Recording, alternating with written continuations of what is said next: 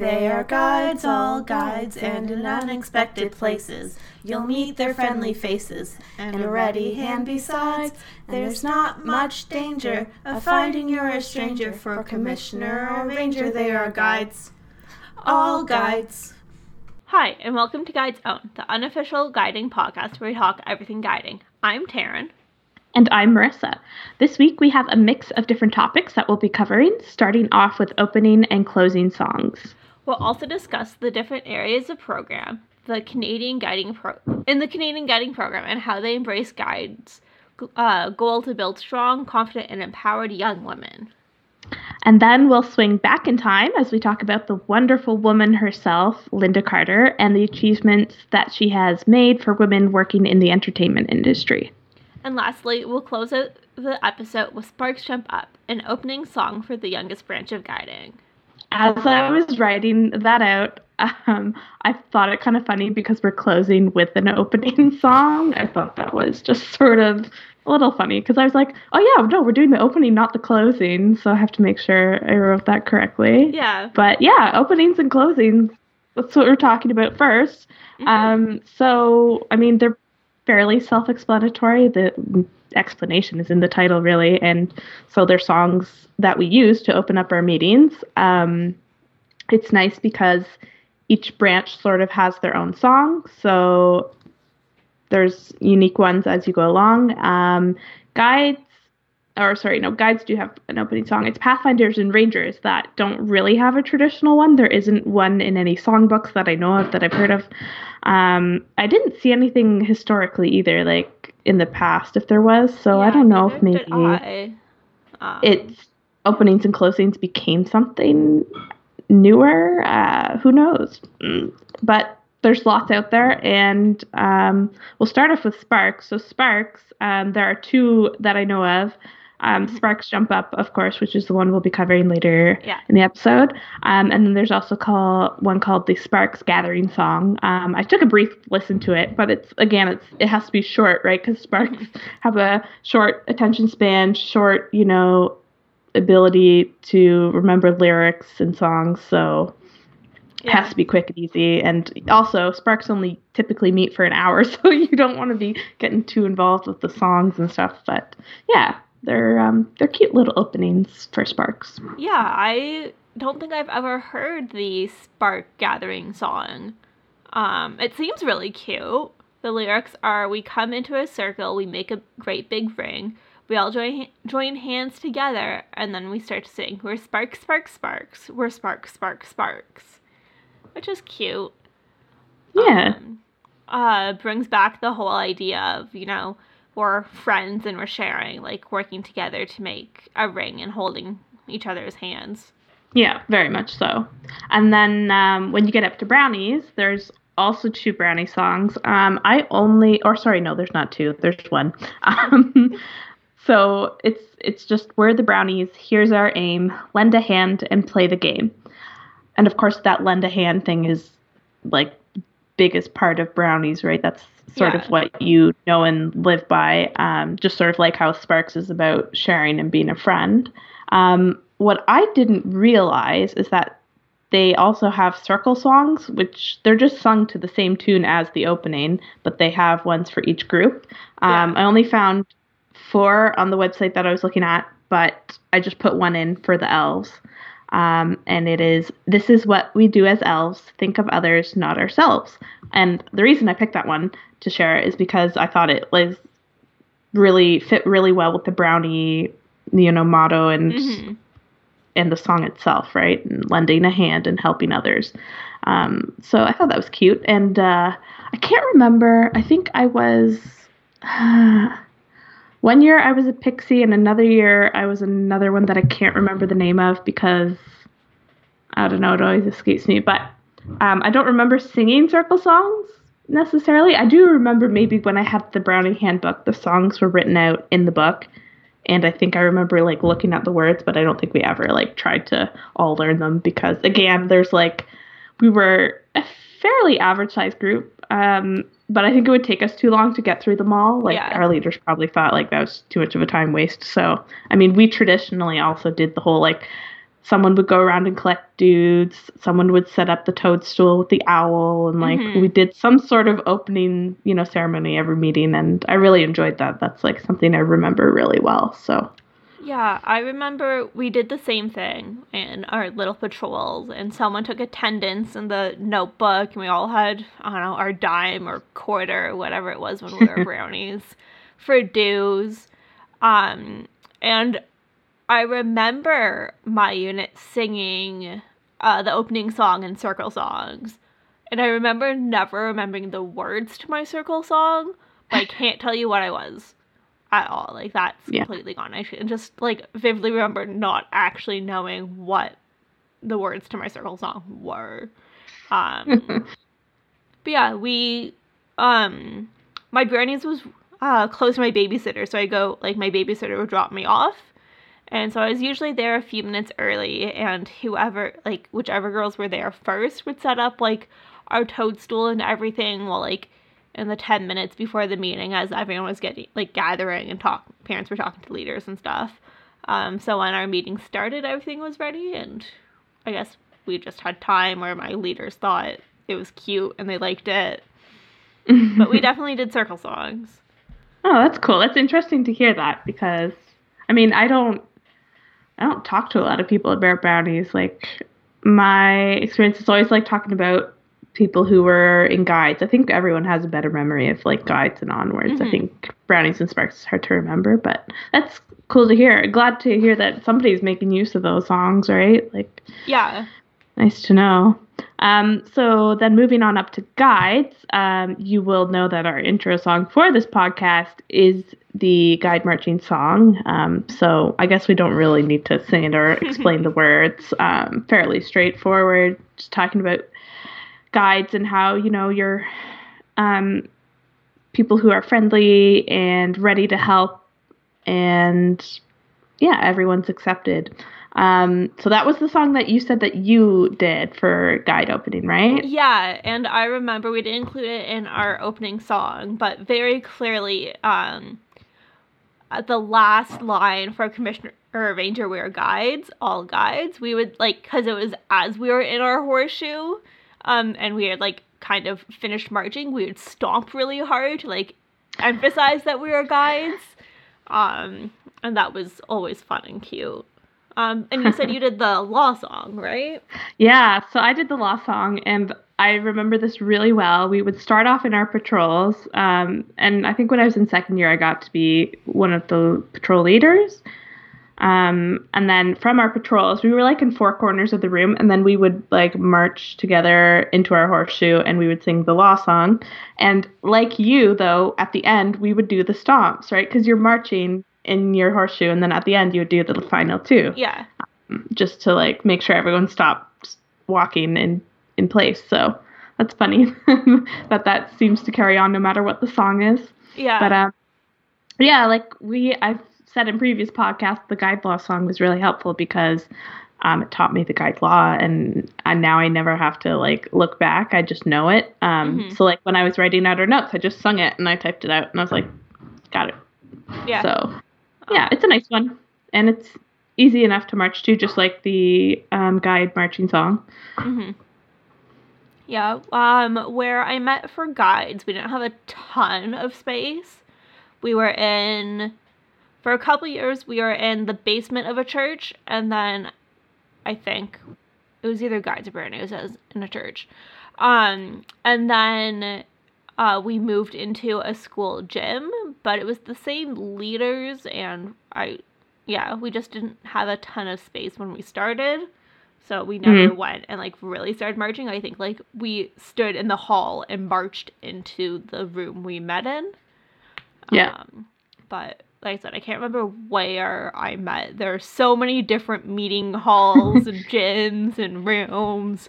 I can't keep track of like where I was at any one time. And where I grew up, there's um two churches on our main street, both called St. Andrews Oh, both like are really involved in the community and like both have guide groups who meet in them so like and i definitely grew up meeting in one sometimes and the other other times so i, I Yeah. I have no That's clue where anything really- was. That's really confusing. Like, It I. I can imagine like someone drops their kid off at one and it's like the wrong church. Yeah, it's really hard the first couple weeks of any year. Um, but luckily, like it's really common knowledge that there's two St. Andrews. So as long as you make it clear which one it is, parents tend to be okay. And like they're I don't know, like a two minute walk from each other. If you're in the wrong one, like even Sparks are like big enough that they can walk to the other church. Um, That's funny though that they have such close names and they're both, you know, both Yeah. meeting places.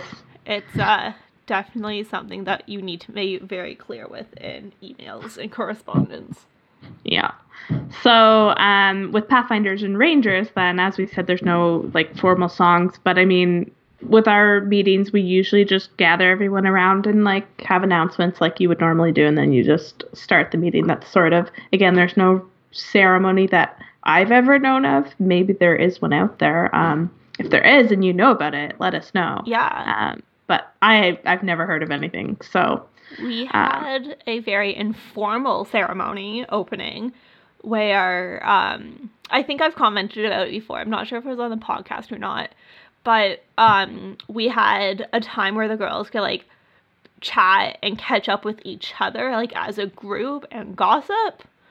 Um and when I was a Pathfinder we called it gossip and then when I took over the Pathfinder unit I guess over the years they kind of stopped, um, and we wanted to rename it because we were, you know, mhm.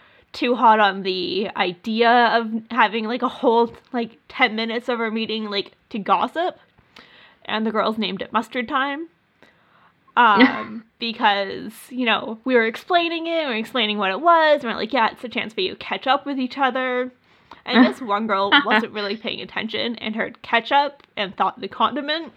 And so we ended up calling it mustard time, but they loved it. It was probably one of their most like what they're excited for every week and like they just went around and like shared something exciting um, if it was you know they got on the track team or did really well on a test um, it was a nice chance for everyone to like kind of celebrate each other That yeah, that's an important part too at that age, right? Like Pathfinders and Rangers. Um, that's sort of why a lot of those girls are still in Pathfinders and Rangers is because they want to be able to meet with other girls, and you know, a, a lot of the time it's girls who don't you don't go to school with, so mm-hmm.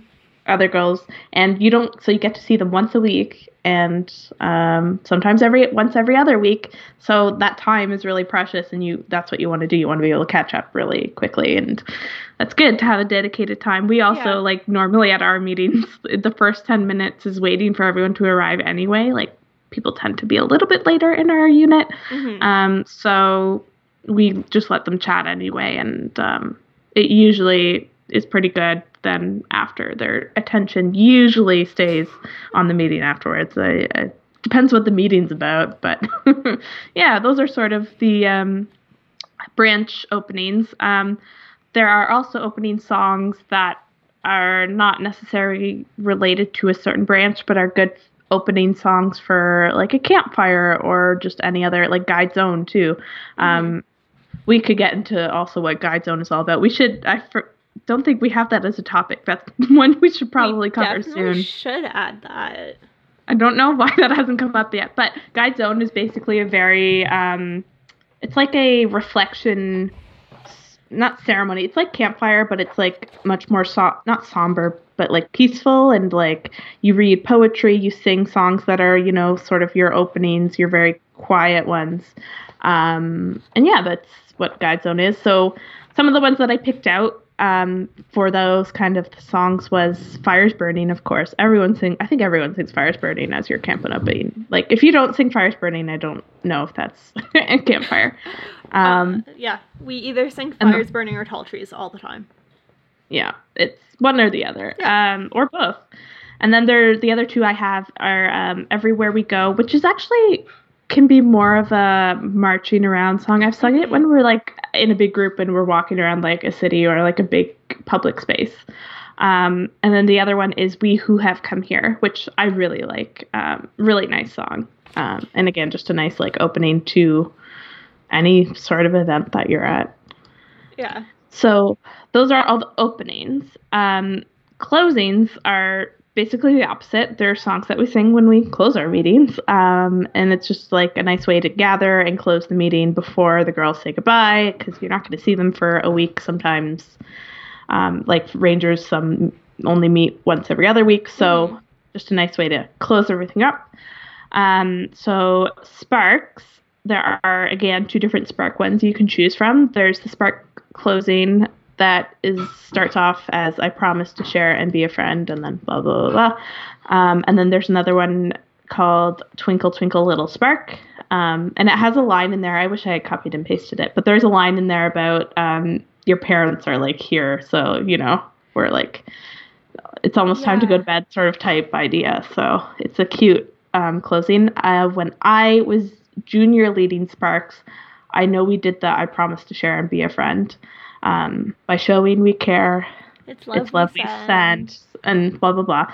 Um, I won't sing the whole thing, but um, when I was in Sparks as a girl, I don't remember doing any openings or closings. But to be fair, that was also like 20 years ago, so my memory's really bad. Um, I have no idea. We maybe we did, maybe we did sing openings and closings, and I just don't know. But yeah. from my memory, I don't remember singing for that. Um, when I was a Spark leader, we sang both for a year because uh, they're both fairly short and sweet. Um, I also I never liked the Twinkle Twinkle one as much, so like mm. it hasn't stuck in my head. Um, but I definitely remember singing. I don't know if I sung it as a closing or an opening when I was at Spark, but I sang the Sparks closing song. Um, I definitely remember that. No clue if it was openings or closings. Yeah. Um, I don't know how regular it was, but I remember standing on the circle of the gym and singing it. Yep. Um, but yeah. Yep. And then guides, pathfinders, rangers, adults, um, we all close with taps, um, mm-hmm. which most every girl guide knows. Um, I realized I just skipped over brownies. We're gonna okay. we're gonna come That's back make to sure that. Hold on. um, what I learned, um, I think it was just was that last week. I we did a meeting with UK Girl Guides, um, and we closed out with taps. And it was interesting because they were saying, so we were trying to decide which version we were singing. They said, "Oh, are we doing Canadian taps or are we doing like taps, taps?" And we're like, Canadian taps, what's Canadian taps? And apparently there's a line in there that's different. I can't remember what it is now, but it's like hmm. no one's ever heard of it. and we're like, uh, I don't know where you got that idea that that was Canadian taps, but did Tina know anything about it? She was like, "We've never. That's not how we sing it." and I was like, "Yeah, no, we don't." So it taps is taps. I think um, for at least the English-speaking Girl Guides and Girl Scouts, most of us yeah. know it. Um, there's also daytime taps. Mm-hmm. Um, which I remember having to be taught at the end of every camp through Pathfinders and Rangers because we did a Guides Own to wrap up every camp, and I still have no clue what the words are. No, nope. I know they're different. I know there is daytime taps. Um, and yeah. Yeah, ditto. I have no clue what the lyrics are. I remember learning it maybe once or twice, maybe three times, but yeah, no no clue. we just didn't sing it because we never really met in the daytime ever. Yeah. It, if we did, it was at camp, and it was like, well, we're here the whole weekend, so yeah, yeah. that was sort of it. Uh, um, but yeah, so brownie. Closing. Yeah, brownies. Uh, I remember really well. It's a cute song.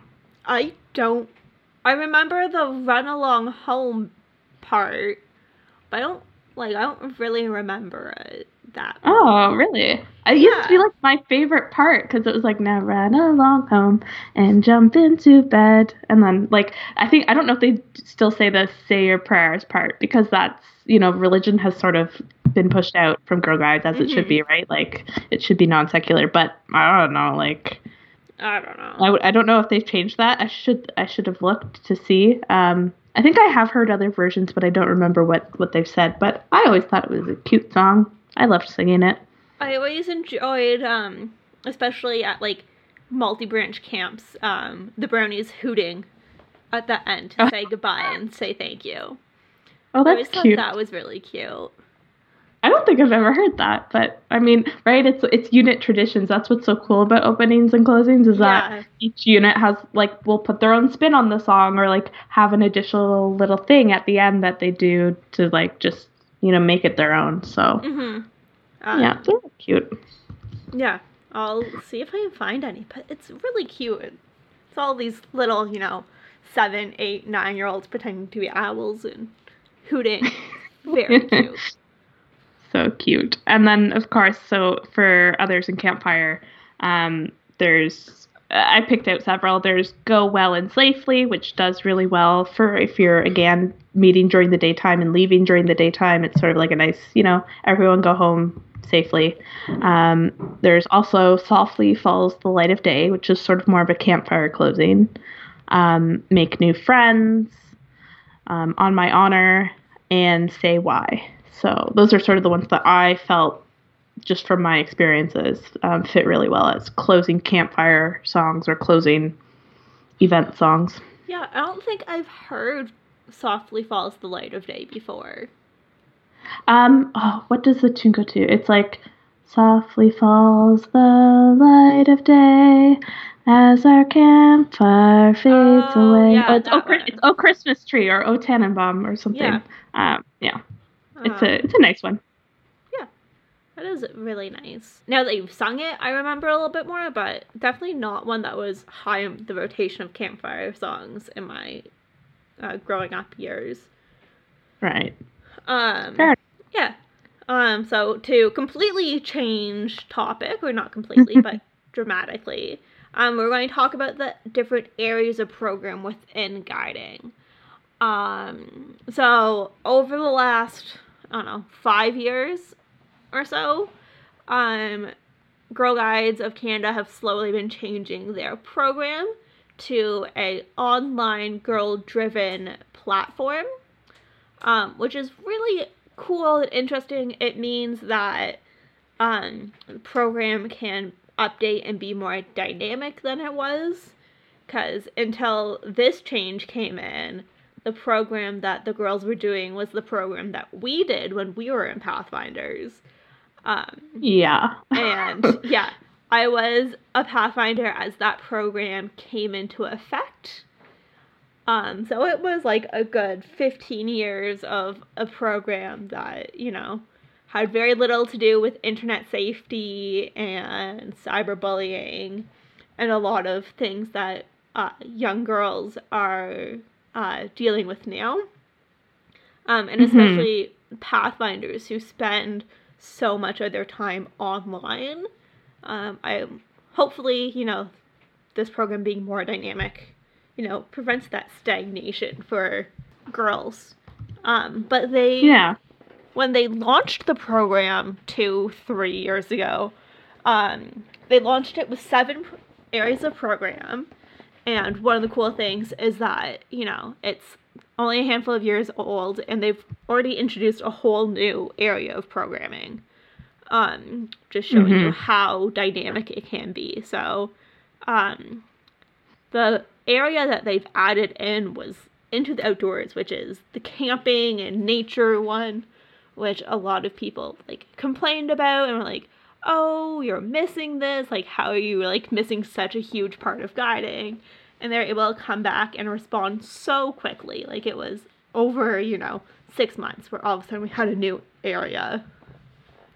It Um, was. I remember that being very quickly added, and um, because it was that it was that first year when the program was officially out to all units. Um, when everyone started complaining about, well, there's no why can't they not have its own category? Mhm. Camping was like lumped in with guiding, like the the guide together. Is that Yeah, what it was? Yeah, guide together. It was lumped under guide together, and everyone was like, you need you need something bigger because there's so much to do with camping in the, in the outdoors, and like that's basically where Girl Guides like has its Mhm. roots, right? Is in camping in the outdoors. Like we do a whole lot more, but like because there's so much history and so much you can do, right? It it sort of seems silly not to have it. So yeah, they basically changed it within the next year, and um, it was out. And uh, fun note to make about the program when it was being tested, we were one of the test units here in um, Waterloo, which was fun. So we got to test out some of the stuff. We got to vote on um, what the badge design was like, so what shape we preferred and all that. So um, sort of a nice way to be involved. Um, if you ever get a chance to do that, if you're ever called on as a unit, you should take the chance, right? Because they're going to listen to you and the Yeah. feedback that you give them. Because um, we got to test out a couple activities, and the ones that we tested out seemed sort of like juvenile, in my opinion. It was like it was like this is not like Pathfinder level. Like they could do so much more, and it was like an art thing, and it was like here are all these um, resources. Like here are like paint and markers, and you know just make something. There was like very little direction, Mhm. but it was also like it was like it seemed like something that Sparks could easily do. And I was like, you you gotta you gotta change it if you're gonna give it to Pathfinder. So um, yeah. uh, my lot of unit in testing Markham was also a test unit, and the girls had a lot of fun doing, you know, all the testing. Um, and we were uh, we signed up as a multi-branch unit because we were a Pathfinder Ranger unit. So for all of the programs, we got you know the test program for all branches, which was really nice because uh, um yeah we found a lot of it um looking at the pathfinder activities. We felt like a lot of them were a little too juvenile for our girls so we were like able to just go and do the ranger program yeah. um, which we found was a lot better for our girls and our girls enjoyed more um, than some of the pathfinder aged program and definitely we went back to them like pretty much every set of activities they sent us we're like this is too young this is like guide Yeah. age stuff not pathfinders um, and looking at it now it definitely seems like they took that into account and changed it especially with the art stuff it was but the path Yeah. the ranger art program that they sent out and that um pilot program was a lot of fun our girls loved Yeah. it Oh, that's good. At least you guys got to uh, like. It's good to know that there was initially some like higher sort of level of Yeah. activity because we were not getting that. Um, yeah, girls that's nice. And really artsy so that might have had something to do with it but yeah, yeah, that's true. Right. That's the other thing about program is like depending on your unit, like your girls might be interested in doing completely different things. And um, my experience so far is that pretty much every year they like to do artsy things, whether or not they're super creative or not. Um, I Mhm. think you sort of get the the um, small groups of girls within your unit who are really good, and the rest are sort of just you know there for the there for the activity. Um, but yeah, the program overall, I was I've been really pleased with how it's um, grown and evolved because yeah, at first it was there was some uncertainty, and then um, the nice thing too is that they will always accept any ideas that are not currently in the system. Um, they will accept anything and they will review it and post it so that more Mhm. people can see it. So it's continuously growing. Basically, it's like having an endless binder and you can keep just adding sheets and sheets and sheets of activities without worrying about having to get a new binder. It's just all going to be there. Um, I came up with that analogy just like on the spot. I was like, this is how I do it. Um, but that's basically how um, this program works. And again, who knows? Maybe they'll put add another area of program later when they find that one category is just full of activities and they need to branch out a little bit more. But Mhm. I also find that. Um, like you said earlier, like they've added um, a bunch of stuff for technology and like STEM, for instance, too. That was a big thing that's been added. Um, another big thing I think is mental health, right? That was never really Yeah. ever covered. The sort of be well section of Girl Guide activities when we were girls was more just about healthy eating and active living. It was we never covered anything mental health wise that I can remember. No. Other than maybe we talked about anti bullying and we possibly I don't really remember talking about LGBTQ plus stuff but maybe we did in Rangers. But yeah, it was Yeah. it was lacking in a lot of those areas, and guiders were saying like, I don't know what to do. My girls are asking to cover this, but like we don't have program for it. Yeah, so, and like you not necessarily have the background to be able to talk about it yourself. Um, a lot of these topics aren't, you know, if you don't have a background in it, like you wouldn't be able to talk about it without some additional resources. And as much as guiders wish we could do everything, like we are, you know, also just human beings who have, you know, jobs and lives outside of guiding and don't have, you know, the time or resources to be able to um, help, uh, especially with those more in depth conversations.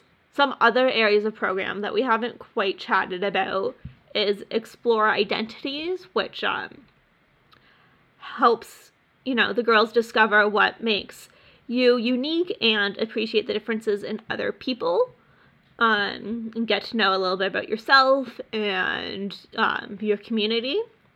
Um, build skills which will teach you you know life skills um, and give you the know how to do different things um, and the skills to do them. Um, so you know fix broken, you know, household items, um, you know, build chairs like we did at camp in the fall, um, all the way to uh, planning and budgeting, um, which is definitely something that kids need to learn how to do.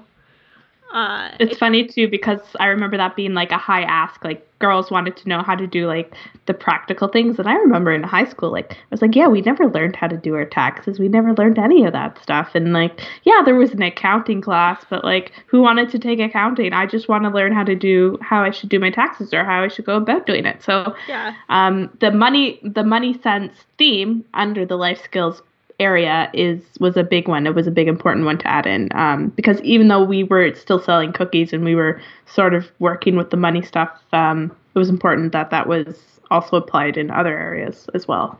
Yeah, I have this vivid, vivid memory of when I was in Rangers.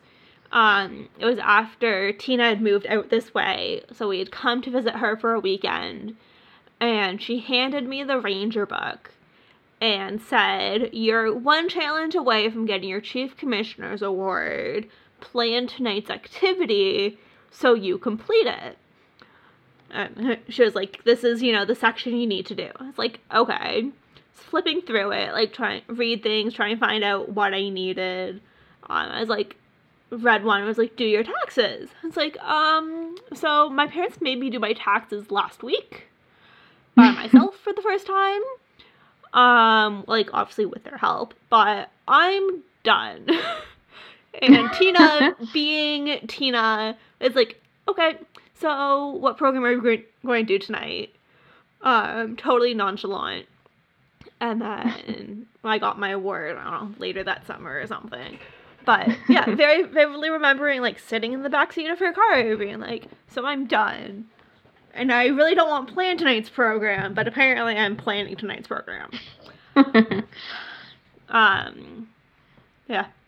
Um, so the other two or three um, areas are um, experiment and create, which is um, STEM, so science, uh, technology, engineering, and math, and some art.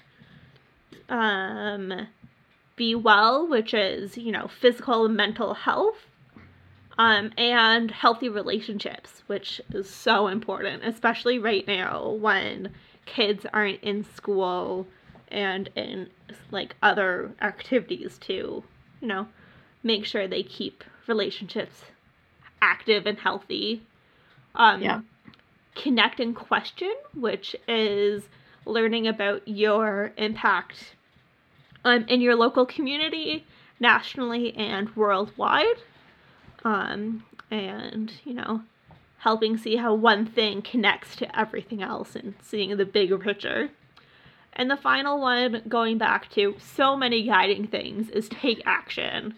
Um, doing your good turns, doing your uh, service projects, um, and uh, taking your choices, voice, and action um, actions to make something bigger and uh, global or local impact.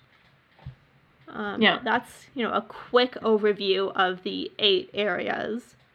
Um, I don't think we actually mentioned it by name, but there's also the uh, guide together, which is you know all about your guiding story and the history of Girl Guides. Yeah, so it's it's got a lot to it, um, and pretty much sort of something for everyone. And like mm-hmm. we said, um, there's always an opportunity to add an activity if it's not on the program. You can add it yourself, um, which is so nice, right? And yeah, it can be hard to sometimes when you do create an activity, you're not sure where it goes, but the other thing that they say is like wherever you think it fits, it doesn't really have to be just one. You can sort of pick and choose sometimes. So that's yeah. also nice. It's very flexible. And some of the areas don't have as many um, pre-made programs or activities yet. So having that choice as a unit to decide where things go and that creativity and leeway makes um, things a little easier and lets girls discover more. They aren't stuck to kind of the black and white program, which I know, especially my later years as a girl, you're kind of funneled into this, you know, black and white version of program versus, you know, sparks or brownies. It was much more, well, you know, it says make Play Doh, but instead we're going to make slime because it's the same idea and a little bit more wishy washy and more suggestion versus black and white decisions. I think I uh, yeah noticed that when I got to the older branches, and I it was I even looked at the old Pathfinder program recently. I was like, yeah, these are like very strict. Like these are what you do. I mean, some some activities ha- had a choice, but you know, you had to pick like eight from twelve, and you mm-hmm. to get mm-hmm. the badge. And yeah, sometimes it was hard to decide what to do. And I think probably as we got closer and closer to having a new program, more leaders were probably like, well, we'll do it this way and we'll count it because I mean, we can. It's sort of up to guider's discretion at that point, right? when you're yeah. getting so out of date that you can just sort of count it as whatever you want. Um, the old program, why not? Yeah, the old program also um, was not always fair to the different regions within Canada. So I know like there was one activity that I was looking at and it was like take the subway. Like there's only what two subway yeah. systems in Canada. Um like not every girl has the chance to take the subway. Like, I'm sure most of our girls out here haven't been on the subway, versus every single girl in my unit in Markham had been because no one's driving downtown if they don't have to. And no, it's just part of your life. Yeah. So it just counts. I, and you know, that just shows you like someone who was thinking about that program clearly had the experience and just you know had thought like okay that's something everyone can do and hadn't really thought about like okay what about all the other places? Yeah. Um, so that's yeah it's nice. Um, so speaking of pa- empowering women with program we've got a very powerful woman for our next segment. Her name is Lynda Carter and you may know her as wonder woman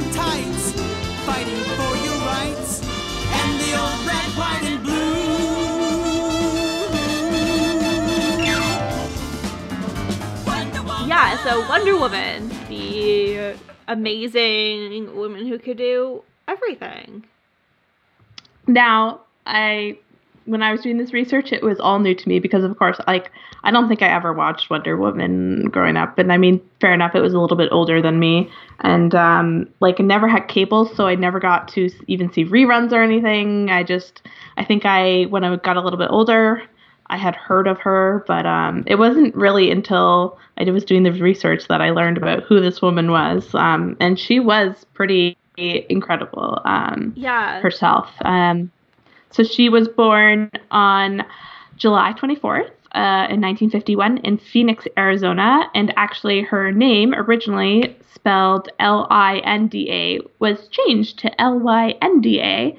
Um, that was a choice that she made, and she just changed it during grade school at one point and just decided, you know, I think it was probably something that she just wanted to be different and that yeah. was how she was going to do it. Um, um she's also noted like with the traditional spelling of Linda. Um, I've like my brother is 10 years older than me, so like both of us were too young to watch um, Lynda Carter as Wonder Woman, but I grew up watching Batman movies, so I knew who Wonder Woman was, and like I remember learning vaguely about Lynda Carter and knowing that she was the original Wonder Woman, but that was about it. Um, but the uh changing like her changing her na- spelling of her name is definitely seems pretty on brand um, from what I knew as a kid. Yeah, it very much so. As I was reading, um, there was something about a quote about how um, because she later, um, when she had left high school, she wanted to do singing. She wanted to tour with her band, um, but her and her parents were very much okay with it um, because she had promised that she would come back and she would, you know, she would continue with school academically if, you know, if it fit. Um, but I think her husband at later in life had asked like her mother like why did you let her go? And her mother basically responded with like well what were we supposed to do? Like when she's like once Lynda's got her mindset on something you can't change it. So yeah very much on brand for her i think. Um, so yeah, she basically her career started out in singing and it started really early. So she was 14 when she was waiting tables at her uncle's restaurant in Winslow, Arizona. Um, and that was when she realized that instead of waiting tables, she could be earning $50 a night by singing in a band. So that's what she did. Um, by the time she turned 17, so the end of high school, she was making $400 a week singing in lounges in Reno and Las Vegas. Um, which at 17, like, I don't know if my parents would have let me do that.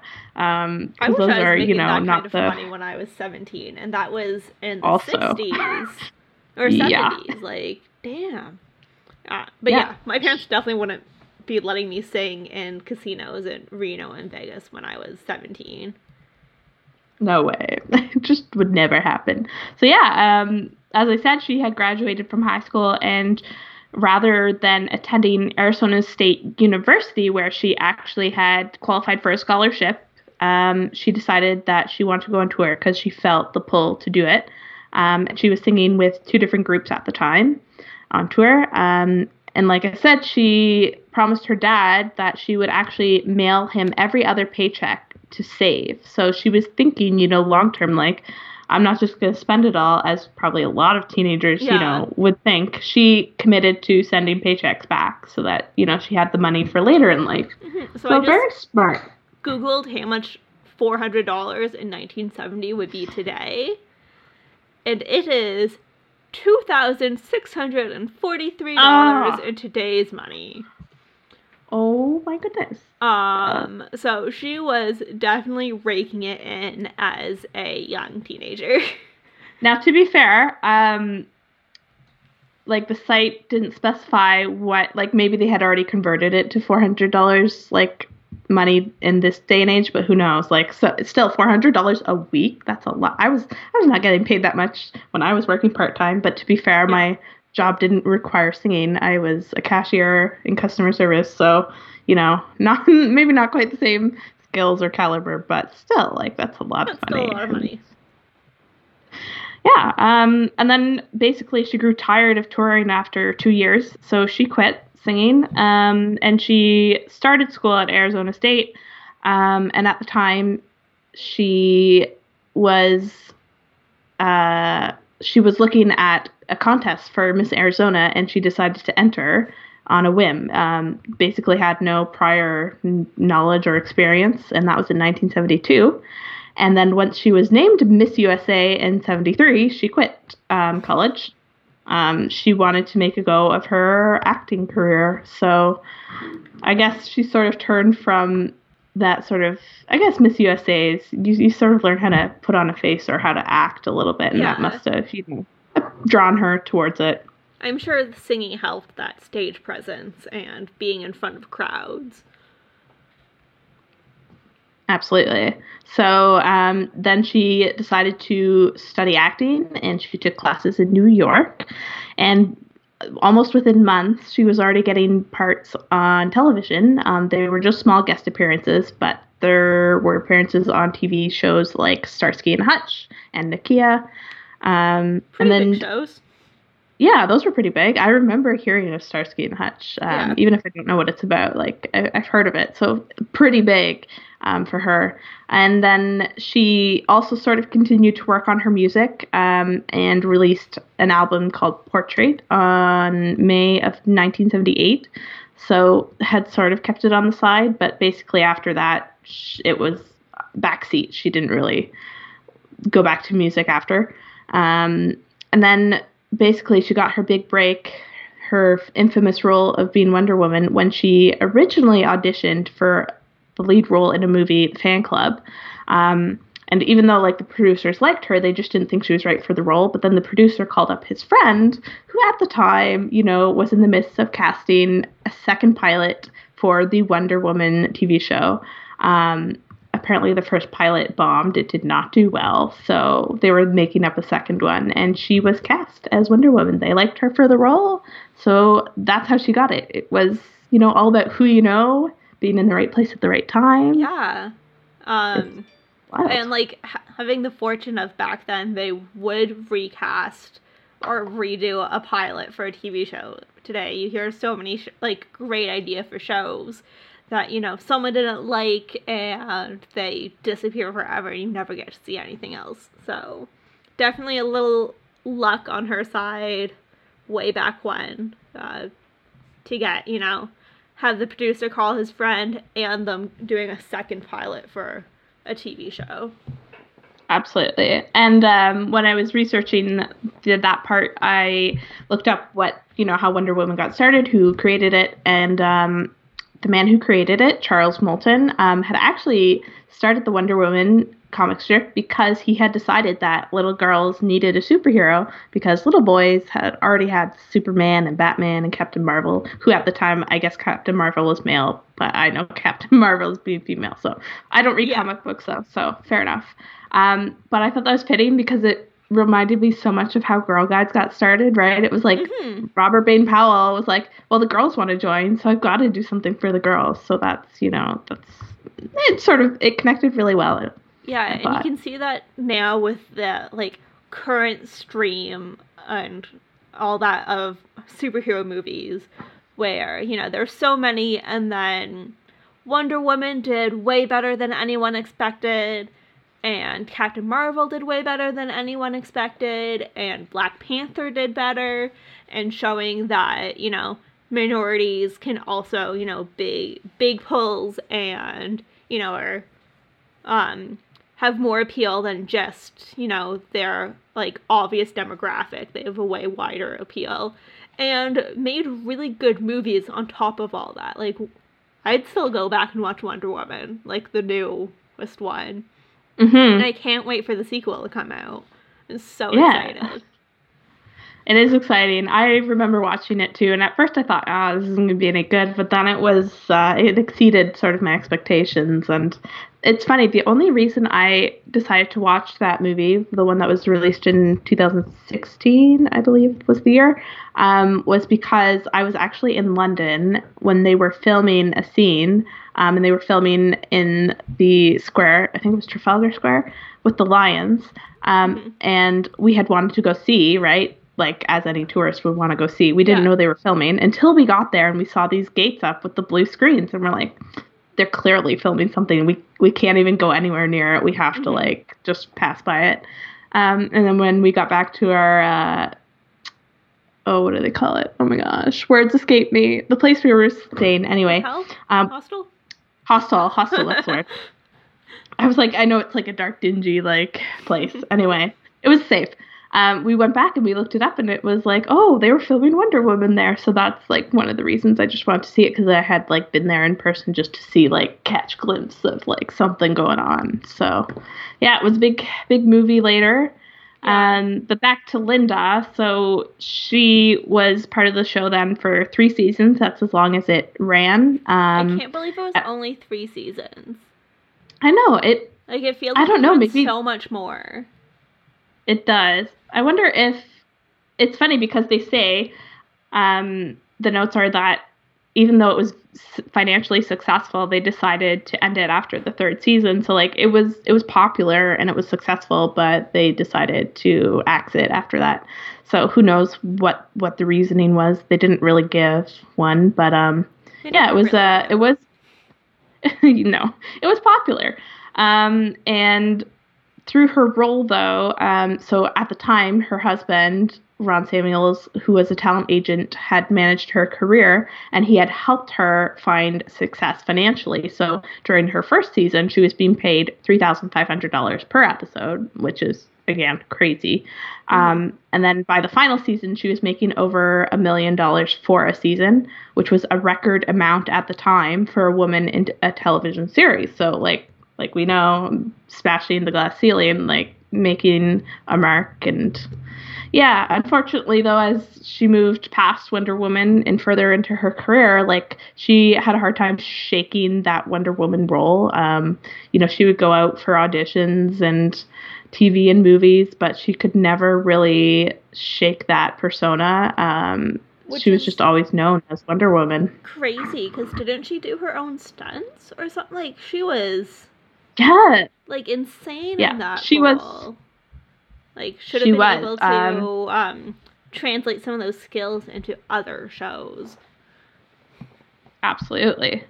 Um, yep. So she was just being having trouble seeing as anything other than that. Um, so she ended up turning back to music, and she invested two hundred thousand dollars of her own money into producing her own show in Las Vegas. Um, it was a variety show, um, which was just based around her singing and dancing, and thankfully it was very popular and a financial success. So you know her career sort of followed along that way. She did a lot of variety shows, um, one of which was actually Emmy nominated. So, you know, did well too in that respect. Yeah. Um, so yeah, she sort of became her own boss, so to speak, right? Her basically an entrepreneur, right? Started her own Mhm. shows. So very much an independent woman. um, yeah, so moving on again, like I said, she continued with um, music, but then she also, you know, kept going back to movies and TV shows and auditioning. Um, she's been in Law and Order as a guest star. Um, she's also played um, what I thought was really cool. She's been in um, Smallville, which is also like a the Superman version of like a TV show. Mhm. Um, so I thought that was just kind of funny the way that worked. And then she's also been in the more recent TV show Supergirl, um, and she's been she was in there for six episodes as Olivia Marsdin. Um, I've never watched the show myself, but um, yeah, it was re- that's really cool. She sort of has, still has those superhero connections. Um, I don't know if that's because again she can't break away from that role. She has trouble from that, but um, still pretty cool. She's still getting uh, jobs. Um, nice that yeah, and then um, things have changed over the last, I don't know, 30, 40 years where you can, like, even if you are stuck typecast as a superhero, there's so much more you can do versus back in, like, the 70s and 80s, there might have been, like, one or two shows on versus now there's know, more than I can ever count or follow or keep track of. There's Yeah. so much. There is. And that's sort of still, there's still a fear of that too. And all these actors and actresses, well known, that are getting into these movies, like what basically the Avengers, the last 10 years, you know, those, those people were dedicated to those 10 years. And there was worry from some of them that they wouldn't be able to get jobs that were like what they wanted to get, like serious roles or more something outside the, outside of what they had just done. So, yeah, I think it's I think it's changed, and um, it's nice to see that again. Like Lynda has been able to keep going, um, and she's actually still making music. And before COVID nineteen started, she was touring with her band, so you know she's still going strong, and she has um, two kids as well with her second husband, um, Robert Altman.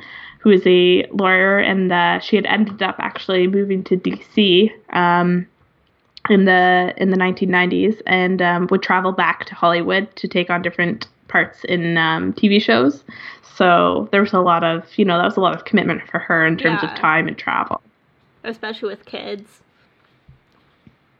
Oh, Yeah, absolutely. Yeah, so um, she's been pretty darn successful, and um, you know, she actually recently, well, recently, as in 2016, um, spoke in front of an audience of Girl Scouts um, when the superhero Wonder Woman was named as an honorary UN ambassador for the empowerment of women and girls in so uh, that was kind of cool. And apparently, honorary ambassadorships always go to fictional characters. So Huh. um, it was just sort of nice that they picked Wonder Woman that year, I suppose. Yeah. Um, but when she was uh, interviewed about it, she said that Wonder Woman helps bring out the inner strength every woman has. Um, she lives in the stories that women tell me day in and day out. So, you know, very nice to have that connection and that she came back to the Girl Scouts too, right? She's uh, Mhm. She's there's not a lot of information again like i say every time there's not a lot Yeah. of information on these people about their guiding experiences but like you can tell just in the work that they do that it's it's kind of obvious that they've had that background Yeah, and the fact that they keep coming back to guiding and scouting. Um, the fact that you're taking time out of your super busy schedule to talk to Girl Scouts um, definitely shows that it played an important role in your life and who you are. And one of the other things I love she said that uh, Lynda said about Wonder Woman um, and why it's still resonating with people today is that um, we're still fighting the same fight. We still need more female role models and just showing that, you know, that representation still isn't around. We, you know, have moved on so far, but, you know, still can't look to the big screens and see um, an equal number of women in leads and or leading roles um, and you know in the categories that you do see that like equality of leading roles the age differences between female and male um, leads is dramatic. And like everyone knows once you reach you know your 30s or 40s in hollywood your career is basically over if you're a woman versus a man who you know can just keep acting forever and ever. Yeah. It's yeah it's that sort of the standards are different. Um that sort of point though that she makes about needing still needing more women um it's not even just any women in any role. It's they have to sort of you know be significant roles and they um, I always think of the Bechdel test, and um, I don't know if you know about the Bechdel test, but Mhm. It's a measure of representation of women in fiction, and that also includes like TV shows and movies. Um, so the way you pass it is that in in said media, whatever it is, there have to be at least two women, and they have to talk to each other about something other than a man. It cannot have anything to do with the man, the conversation that they have. So um, it's it's apparently very shocking how many things don't pass that test. Um, so again, that's like women can't just be getting any role. It has to be a role that's significant and meaningful, and it can't just be you know because some of those roles where you think like oh women have got the role, it's like yeah, but they're not really a significant role. It's not like Yeah. a life changing role. It's you, you got to make sure you get those good ones, which I think why Captain Marvel when they decided to choose the cast it was decided that she would be female because yeah mm-hmm. traditionally it's it was a male superhero they needed something right? They needed something to show that like the the industry cared about the fact that representation matters and in all, all in all ways in gender in race in ability um yeah yeah so it's very nice that she she was a part of that. She was able to sort of start the change and um speaking of which too she was also an advocate and supporter of pro-choice rights for women. So big thing big deal. And she's also um an advocate and supporter of legal equality for LGBT people. Um, so not just you know the fact that they're equal and saying they're equal, but getting the legal rights for it. And um, she's actually been a grand ma- marshal at several pride parades over the years. So she is not only just vocally saying she's supportive, she's like physically there and supportive. Yeah. So yeah, it's it's great to see her as that, and I'm happy that we picked her because I learned a lot about her. Mhm. I definitely learned a lot more than I knew before. Um, like I said, all I really knew she was like the first Wonder Woman. Um, so I guess that brings us to our campfire song and Sparks Jump Up. Sparks jump up when you light the fire. Sparks jump up and give a big cheer. Sparks jump up as the flames get higher. The sparks, the sparks, the sparks are here. So, like we said earlier in the song, um, this is the Spark opening song. Um, super cute, super great when you have like a bunch of little girls singing. Um, and I know when I sang it with my units, um, we got the girls to actually jump whenever it says jump in the song. Um, so it always made them like help them get really excited and have fun like pump up with a ton of good um, energy with the opening song.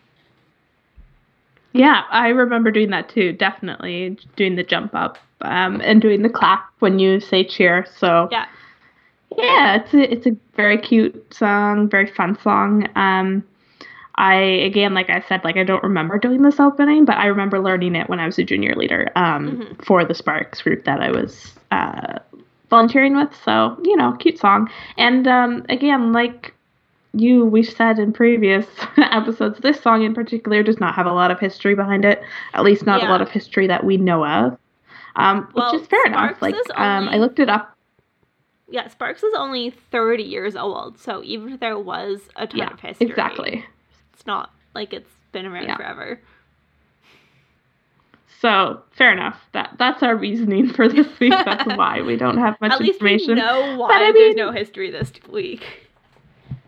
Yeah, fair enough, right? I would like to know who like creates these things though, just to like have that you know knowledge. Like maybe it was a group effort, but I just like I, I'm curious. I'd like to know. Yeah. But uh, yeah, Th- these things usually just come about because one leader has started doing something. Like I'm sure that's how Twinkle Twinkle Little Spark started. Like a leader Oh, probably just came up with it and then just spread all the way around and eventually everyone has heard of it who's a spark leader and you know that's that became a song Yeah. um so who knows i mean it could have come from anywhere but it's nice to have in the repertoire um and you know what you don't have to sing it if you're um or you can sing it if you're not a spark. I don't know where i was going with that at first. You can sing it sing it even if you're not a spark. It's a fun song. Um and it's you know it sort of um relates to campfire too. You can put it into your beginning of the campfire right? Yeah. you could be singing about the sparks and the fire. It doesn't have to be about the little you know five and six year olds in pink shirts. Although the pink shirts have been retired unfortunately. But Oh. you know it's a sad sad moment in history. Yeah. guiding history but yeah so that closes us out for another episode. Um thank you so much for listening. Um we realized i think it was last week that we passed a threshold on episodes. Um so we've passed the 10, 10 episode thresholds Yeah. um a couple episodes ago. But it's exciting because then that means that clearly we're committed to it and we're going to keep going and keep providing content. Um Mhm. and of course, let us know too about how you're enjoying it. Um, you can do so on any of the platforms where you are listening to us. So on Spotify, Apple Podcasts, Google Podcasts, Anchor. Um, maybe you're just listening on our website. You can, I'm sure, give us a comment somewhere, even if it's just on a blog post or just sending us a little comment anonymously. Um, we would love to hear it. Um, and Exactly. And if you have any ideas for things, like you think there's a girl guide former or current that we should cover, someone who's like important enough that you think she should be on the segment, let us know because again, we're biased. We live in North America. We we know about the girl guides from Canada and the US. Um, we're trying to branch out a little bit more, but it's hard to get that information about Mhm. other famous girl guides. So if you know of them and you want us to cover them, let us know. Yeah. Um, you can also follow us on the social medias. Um, we're at Guides Own on Twitter and Instagram. Uh, follow us there. Keep up to date on the newest episodes, podcast news, and behind the scenes. Yes. So as we close out for the night, we wish you all, our listeners, good guiding. Good guiding. Day is done, gone the sun. From the lake, from the hills, from the sky, all is well, safely rest, peace is nigh.